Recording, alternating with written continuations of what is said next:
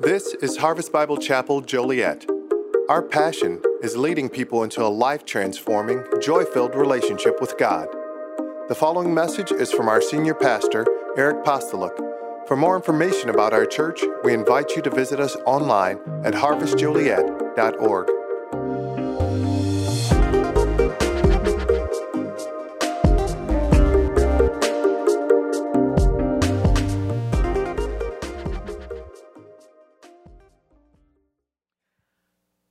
God, we want to still ourselves before you now. We recognize that you are God and we are not. We thank you, God, for writing the Bible and for preserving it and bringing it to us this morning. I ask that you would help every heart to be open, to receive everything that you have. Lord, we know that there is a spiritual battle. And I pray that you would protect us this morning from the evil one and his devices.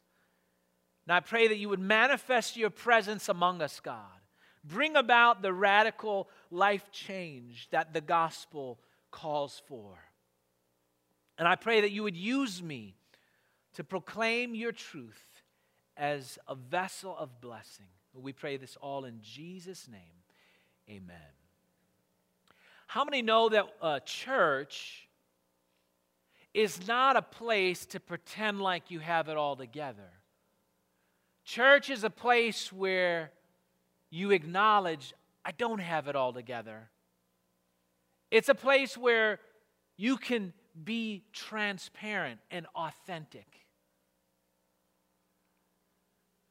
When I was about six years old, I was exposed to a naked woman for the first time in my living room on the TV. And I remember when I saw that image, feeling instantly ashamed, but also exhilarated. Both sides of my family come from a line of sexual brokenness. And that was entering into my life as well. Seven, several years later, some friends of mine on multiple occasions introduced me to pornography. And as I engaged in that, my view of females, my understanding of sex, of love, became more and more warped. And then into my teens, I engaged in promiscuity. My life was being broken sexually, even though I didn't realize it at the time. I was becoming more and more self centered, more and more manipulative and not even realizing it, I was becoming more and more controlled by these desires for pleasure. I thought I was helping myself, but I was actually bringing destruction into my own life. I was broken. Fast forward to the age of 21, I got married to my wife, and shortly after, I surrendered my life to Jesus Christ. And when I embraced Jesus Christ as my Savior, His reality gripped me. His presence was vivid, and I had this supernatural desire to become like Him. I began to hate what He hated, and I began to love what He loved. But there was a problem. My life was so broken. And the most prominent area that stood out to me at that time was my sexual brokenness. I began to see more clearly than I ever had after I embraced Jesus the wreckage that had occurred in my life and in other lives as a result of me. And I began to tremble at the wreckage that was to come in my life and in others' lives in the years to come. I knew there was a problem. But how do you change? How do you get rebuilt? Because we all have this spiritual battle in our souls called sin, all of us have broken areas of our lives.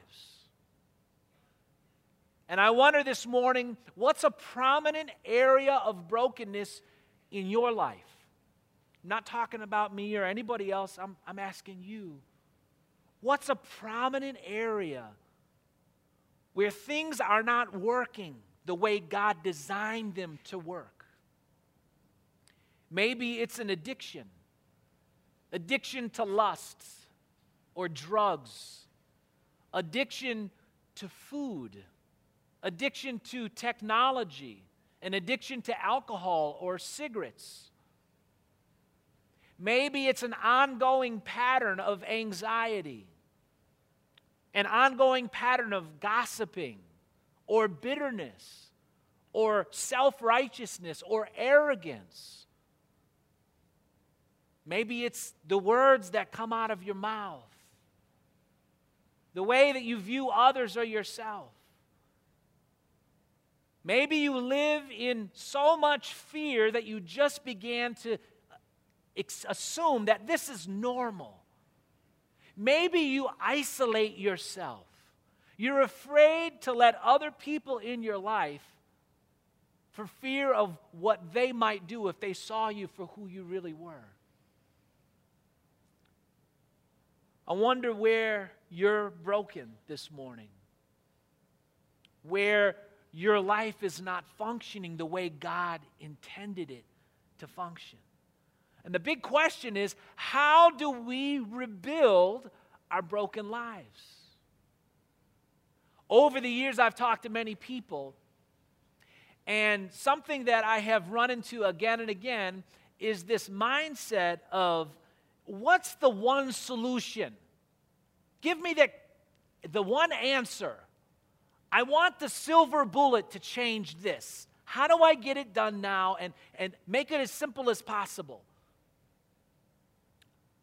I want to challenge you this morning to break free from the mindset of give me the one thing that I have to have. And instead, I want you to think differently about rebuilding as a process.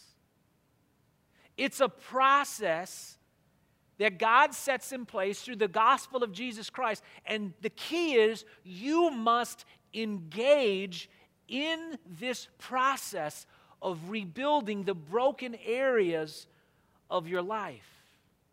Now, because it's a process, that means it's going to take time.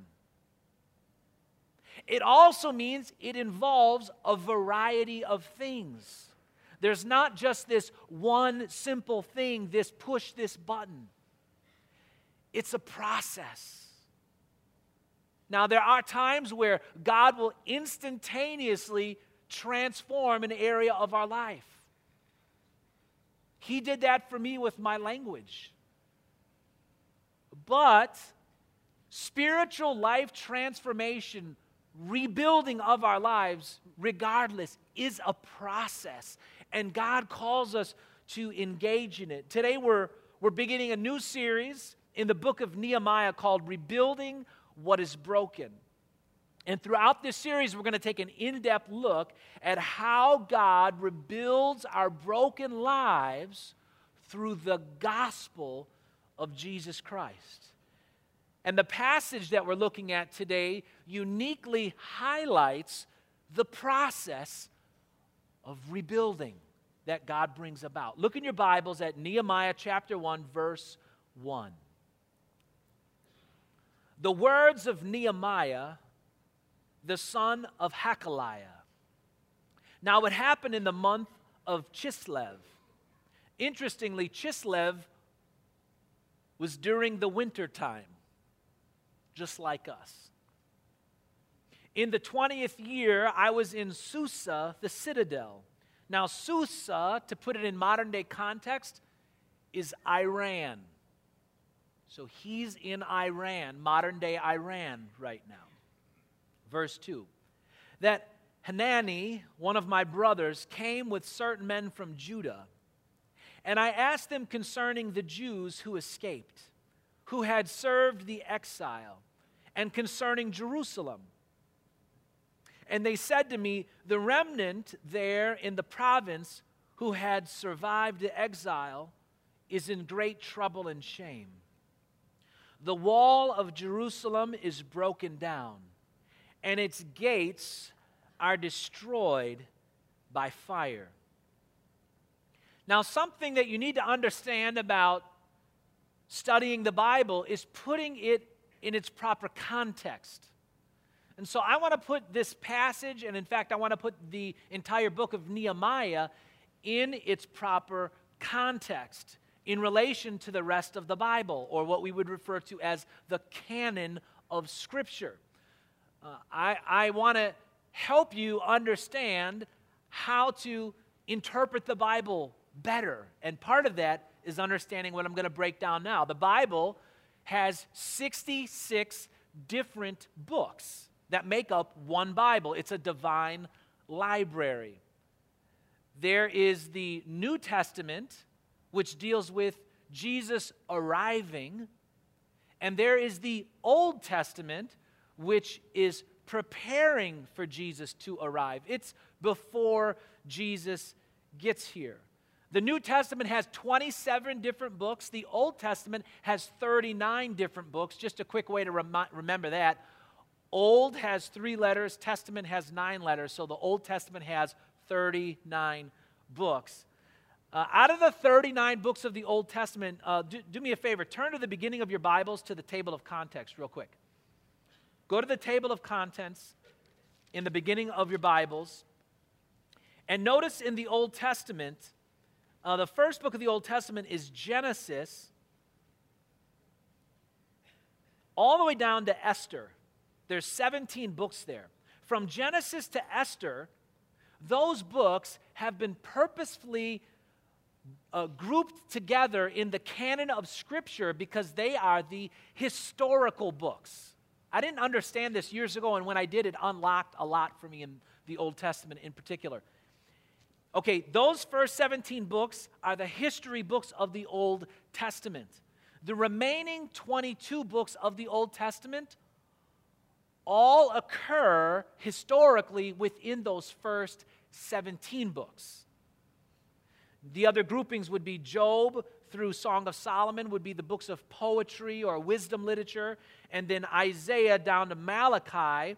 Uh, those books would be prophecy broken down into the major prophets, the first four books, and then the minor prophets. That's how your Old Testament is grouped together. Now, back to Nehemiah. The book of Nehemiah is uniquely the last historical book of the Old Testament, even though the book of Esther comes after Nehemiah. Nehemiah is still later historically.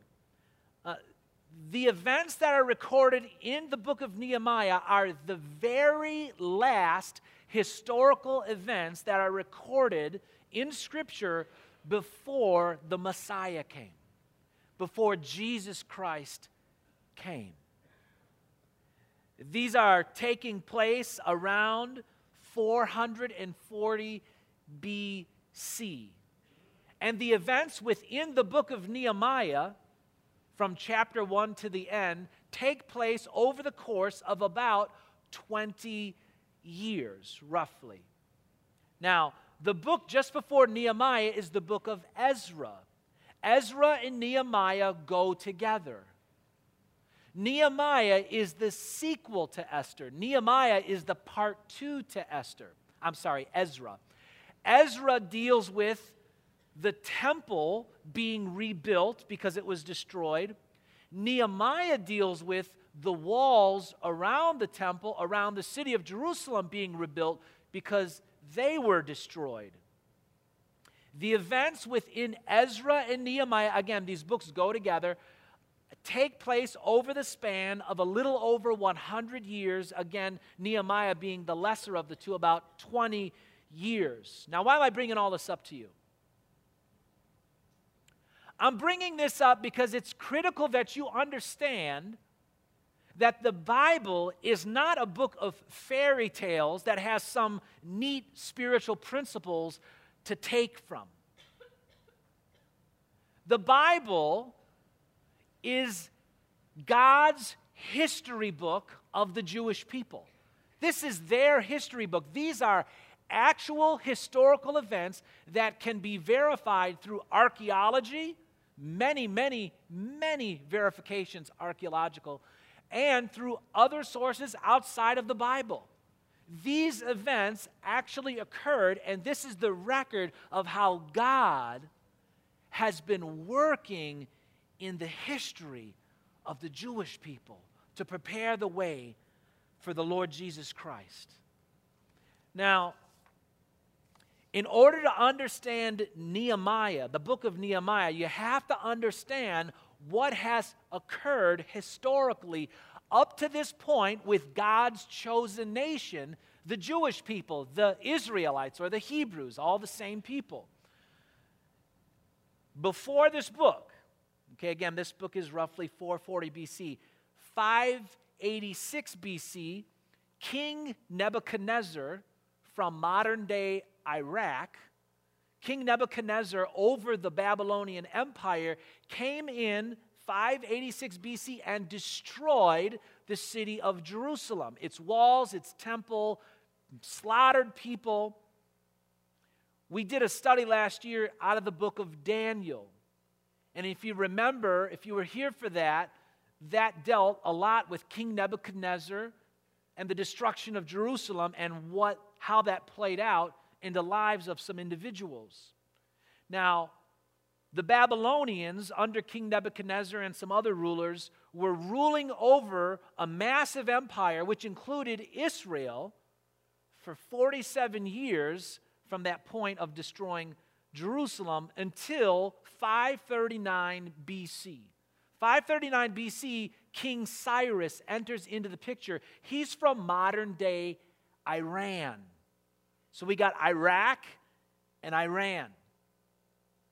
And King Cyrus was over the Persian Empire. He came in and overthrew the Babylonians and took over their territory, including Israel.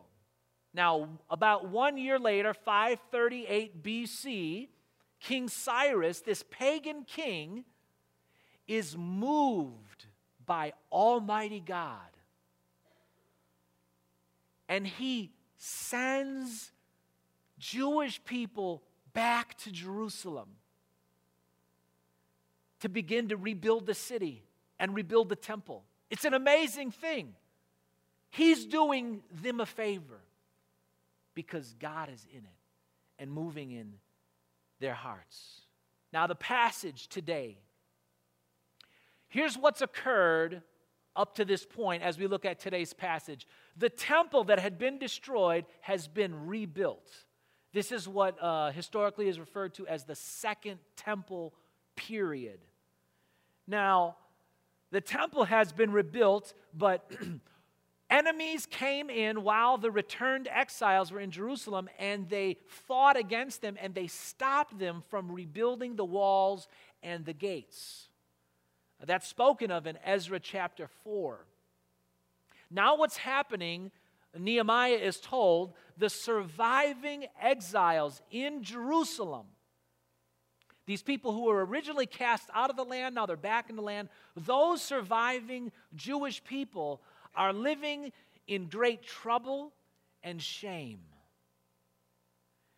Nehemiah is still in exile. He's in Iran modern day Iran, under the Persian Empire, when he gets this distressing news. And, and you have to understand why is it so distressing for him to hear that the walls and the gates are, torn down, they're burned?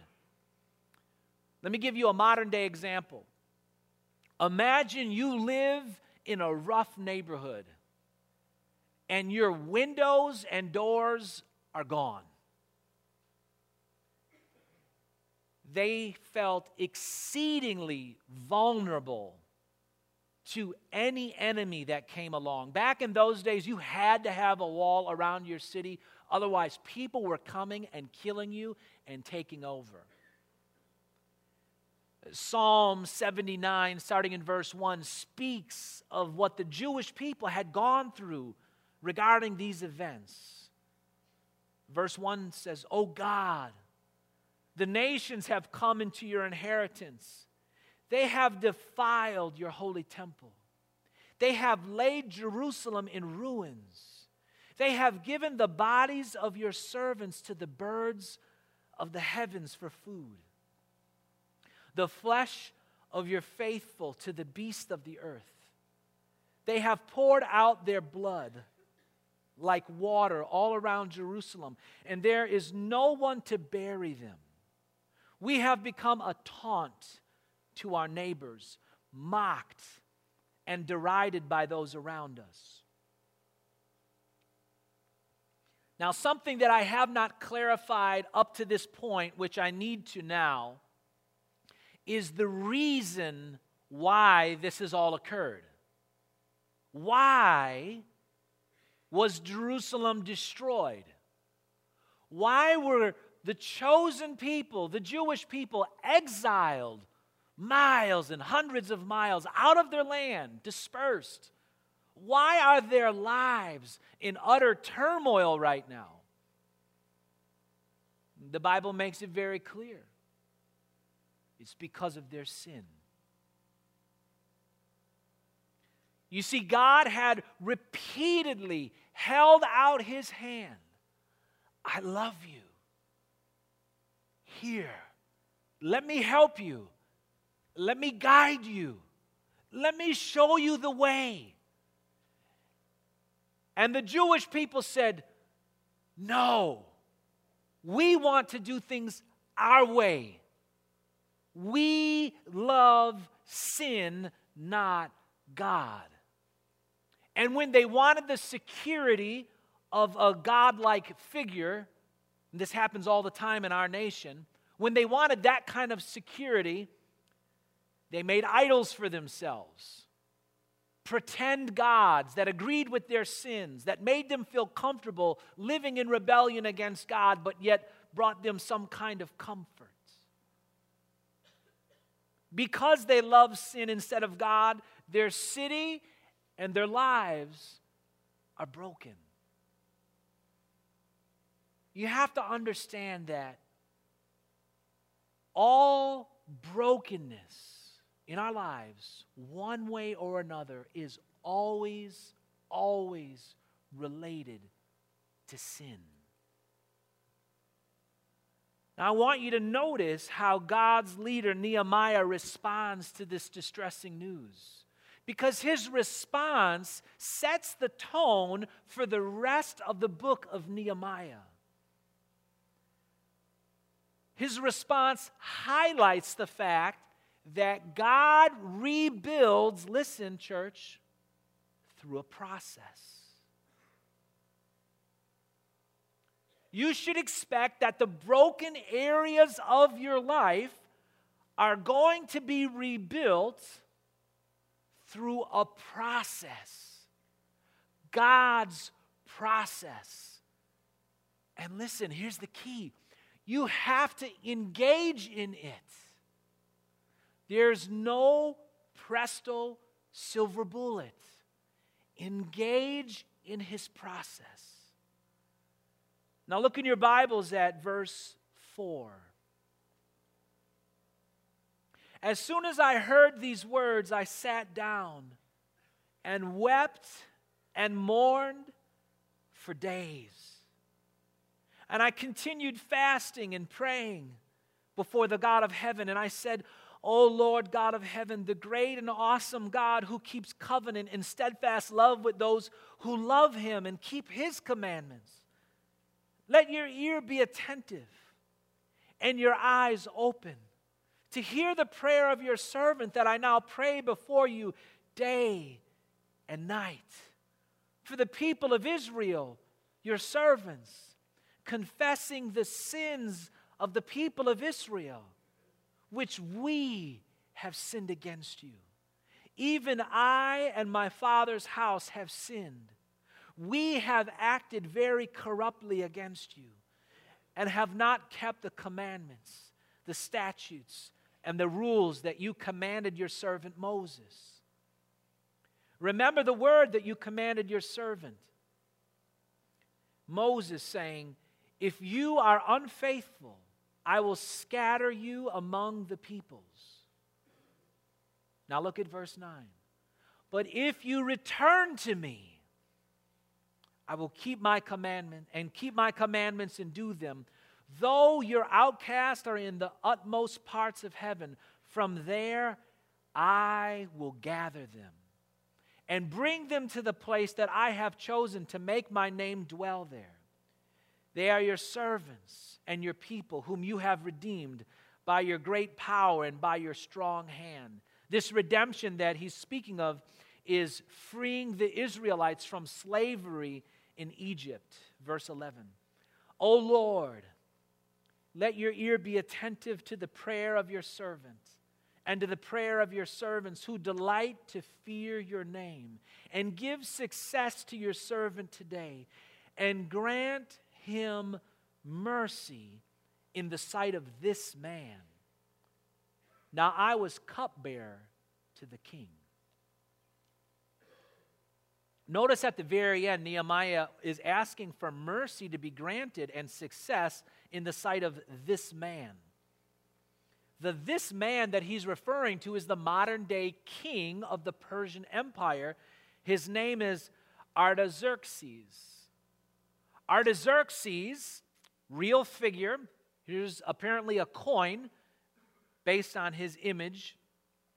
If you're familiar with the book of Esther, which comes right after Nehemiah, uh, Esther is a young Jewish woman who is in some ways abducted by the Persians and uh, basically forced to marry King Ahasuerus.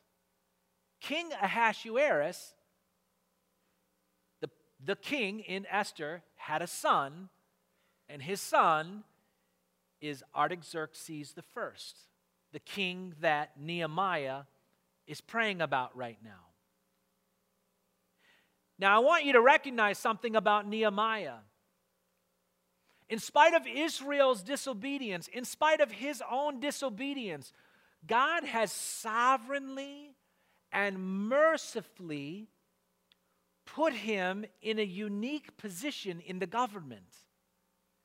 He's the cupbearer to the king. One of the roles of the cupbearer was to taste the wine before the king did to keep the king from being assassinated. The cupbearer, I'm told, is second in the empire only to the prince. He has tremendous trust with the king, you can imagine, and tremendous influence. And here he's finding out about this news of brokenness, and God, in his sovereign mercy, has placed him in close proximity to the king. Now, we're going to get into chapter 2 next week, and it'll be clear from chapter 2 that Nehemiah's prayer here regarding the king is he wants the king to let him go back to Jerusalem to be a part of rebuilding the walls. And we'll get into that next week. But, but I want to zero in on what our passage is highlighting. And, and what you see here are, are five key ways of engaging in God's process of rebuilding. Five key ways that we need to engage in God's process to be rebuilt in the broken areas of our lives. And I just wonder where is God showing you this morning that you're broken? You understand that when you open up the scriptures, you need to allow the scriptures to speak to your soul. God is a surgeon. He's the best there ever was and ever will be. He's utterly loving. But in order for you to engage in the process of rebuilding, you have to open up your heart and say, here's an area where I am broken and I need to engage in this process of being rebuilt. Where is that for you? What is not working in your life the way that God intended it to? Where is God showing you, you can't fix this? Don't you see by now? You can't fix this. Let me fix this. Now, again, remember, there's no silver bullet, there's no one, two, three, presto. It's a process. But I want to highlight these five ways of engaging in God's process. Number one, I must care. I must care. If you look at verse 4, Nehemiah, after hearing this news, he says that he wept and mourned for days. Now, you cannot engage in God's process of being rebuilt if you're apathetic. If you don't care about the broken aspects of your life, you have to start there. And you can't go any further until you begin to care that there is real wreckage in your life. You got to see it and you got to care about it. And if you're here this morning and you say, you know what, honestly, I just don't even care anymore. I don't care. I really don't care. I just, I want to plead with you. Would you plead with God to help you care? Because you can't go any further unless you do. Now, if you're here this morning and you're on the, the other end of the spectrum and you say, I'm so broken right now. I was crying this morning over these broken areas in my life. I'm deeply troubled by my brokenness. I want to encourage you. That's a gift. That's a gift from God. I know that it's not a fun place to be. I've been there so many times. But you have to get there. You need to be there in order for you to be rebuilt. Listen to what James chapter 4, starting in verse 9, says Be wretched and mourn and weep. Let your laughter be turned to mourning and your joy to gloom. Now, listen, that's not the end of the story. Humble yourselves before the Lord and look, and He will exalt you.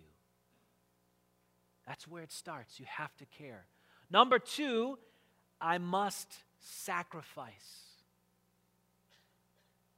In verse 4, Nehemiah says that he wept and mourned for days, and then he says, I continued fasting. Nehemiah's concern is so deep that it leads him to go without food. So I'm not even going to eat so I can seek God for the restoration that's needed. You understand that when you are engaging in God's process, you're willing to sacrifice. You can't just coast along and expect to be a part of God's process. His process involves sacrifice. And this means that you're willing to break from the norm. You're willing to get uncomfortable. You're willing to do what's hard and difficult. Not because you love things that are hard and difficult, because there's a light at the end of the tunnel, but to get there, sacrifice is required. And we see Nehemiah, he's willing to sacrifice eating for God to rebuild him. Listen to Romans chapter 12, verse 1.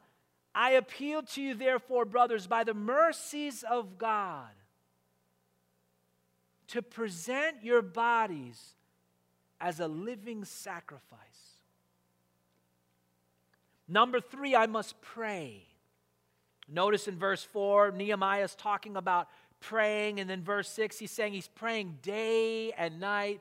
This passage here is really a summary of an extended season of prayer for Nehemiah. The whole passage is basically a prayer of Nehemiah. You have to get to the place where you stop looking to yourself and you stop looking to other people to transform your life. Only God can transform your life. And prayer is our way of saying, God, I need you. I can't, but you can. Prayer is our way of leaning into God. It's our way of trusting in God. It's a way of depending on Him to do what we could never do. Listen, if you want your broken aspects of your life to be rebuilt, you have to pray.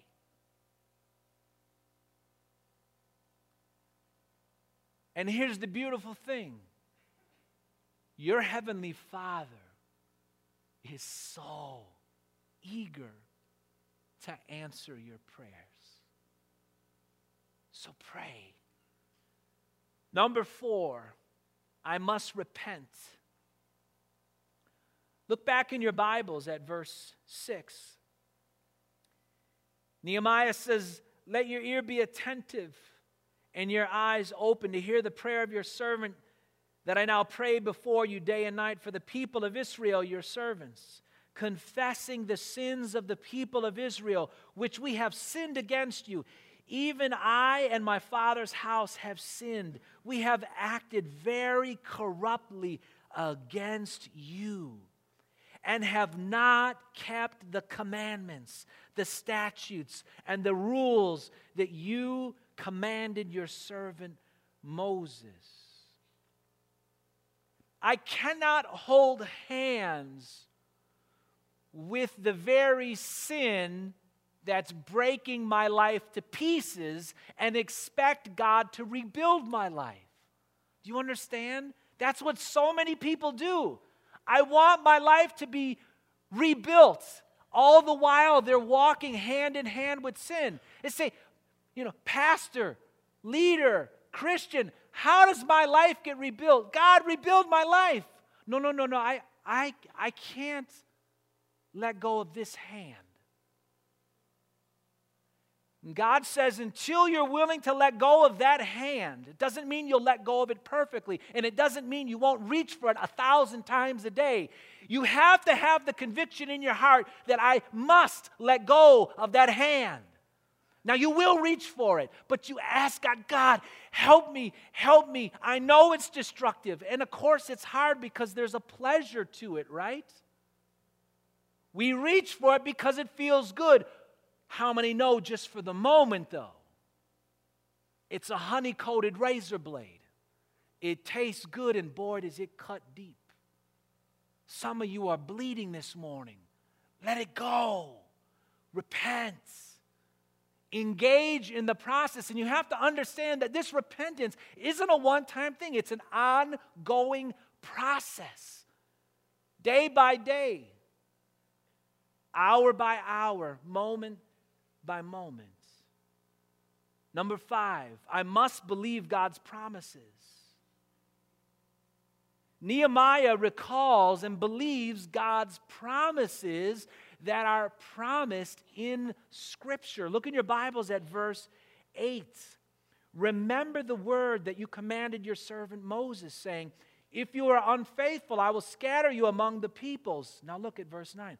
But if you return to me and keep my commandments and do them, though your outcasts are in the utmost parts of heaven, from there I will gather them and bring them to the place that I have chosen to make my name dwell there. That's a promise.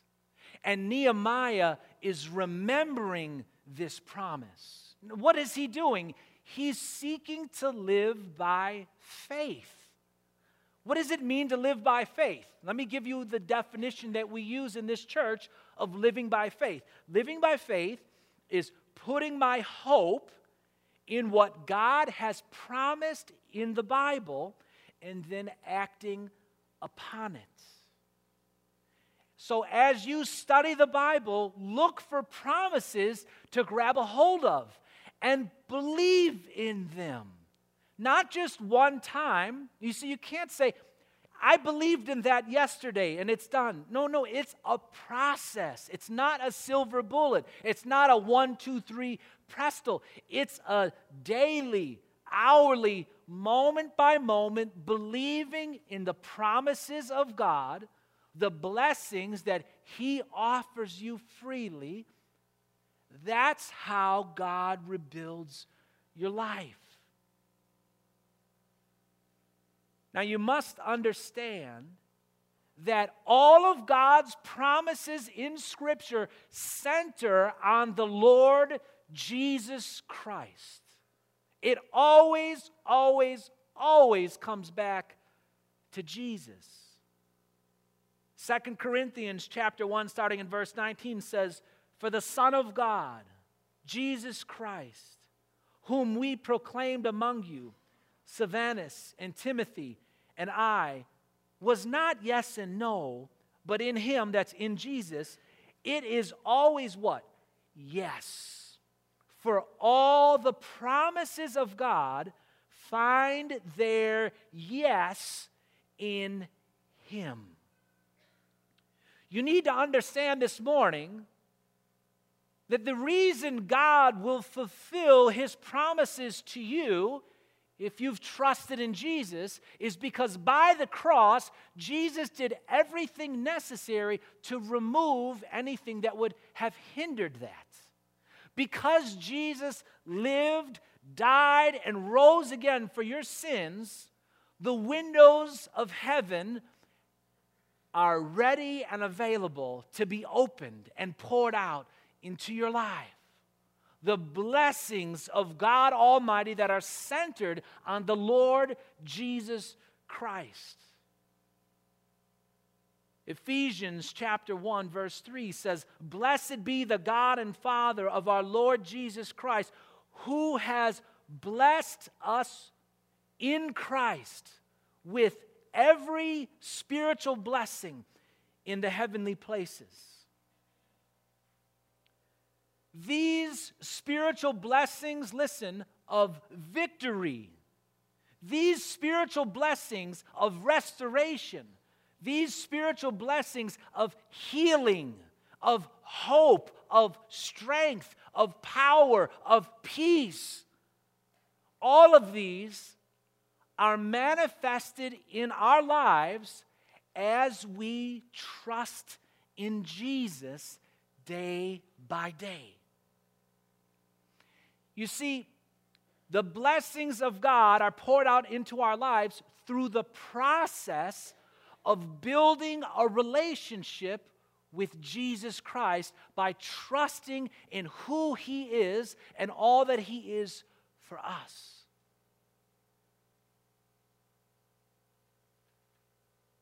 It's through the process of building a relationship with Jesus that God rebuilds the broken parts of your life.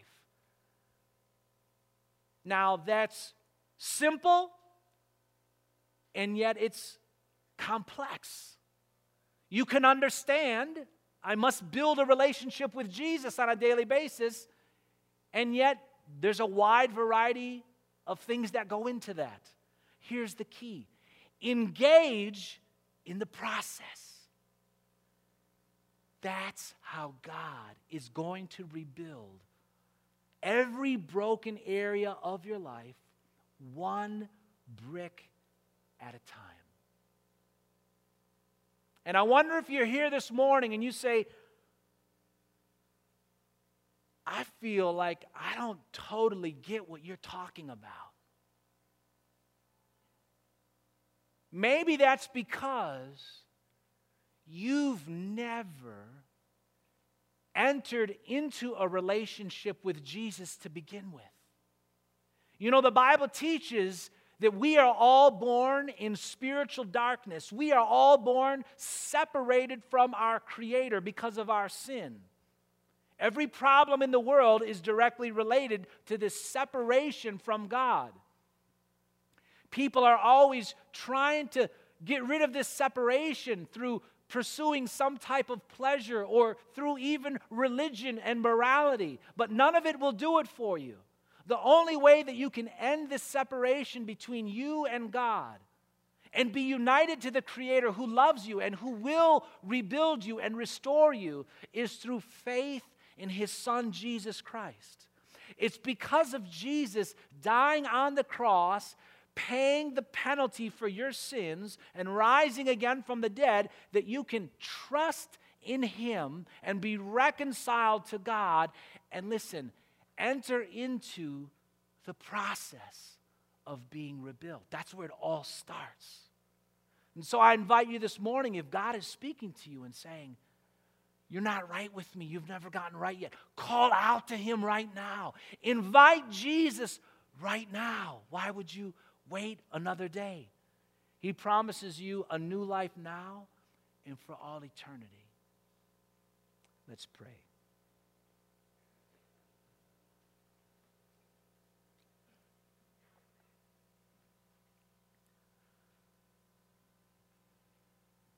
God, what a blessing it is to gather together as your people and to open up this precious book that you've delivered to us, to learn more about who you are and who we are in light of you, and most of all, to hear about the hope of the gospel of Jesus Christ. Father, we thank you this morning that we have good news. We have so much to hope in so much to be grateful for. And yet, Lord, you know that it is our tendency to forget what you've given us, to forget that every spiritual blessing is available to us in Jesus Christ. If we would open up the windows by faith and say, Here, Lord. God, I pray for people this morning who are apathetic toward the broken areas of, your, of their lives. Lord, would you break them over that? Would you help them to care? Father, I pray for those who have been unwilling to make sacrifices. Lord, would you help them, help us to get uncomfortable, to make the sacrifices that are necessary. Help us to remember, God, that it's not always going to be easy. That Jesus told us to deny ourselves and to take up our crosses. Would you help us to stop depending on ourselves and other people to transform our lives and instead help us to depend on you in prayer, God? Help us to stop holding hands with sin. God, I ask that you would bring about the miracle right now of unmasking sin for what it is. We know that sin hides behind the mask of short term pleasure. I pray that that devil will be exposed. I pray, God, right now that you would show that this short term pleasure isn't worth it because it always leads to long term pain. It twists, it warps, it destroys, it breaks down. Lord, help us. Lord, I pray now, Lord, bring a miracle. Help us to let go of that hand and repent. And Lord, would you help us to believe your promises, especially how they center in the Lord Jesus Christ. We know that because of Him and what He's done, you are able to change us in our lives. Do it, God. Rebuild our broken lives for the glory of your name.